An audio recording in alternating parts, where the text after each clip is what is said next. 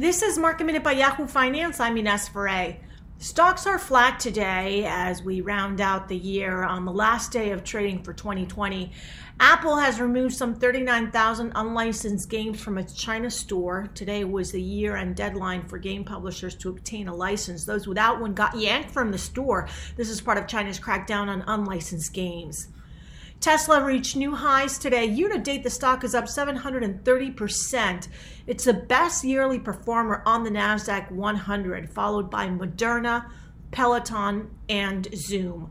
Crude oil markets have lost about 20% of their value this year as COVID-19 lockdowns have paralyzed economies around the world.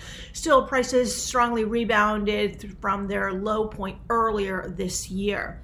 Energy stocks were the best performer for this last quarter, as well as financials and industrials, as there has been rotation into those sectors.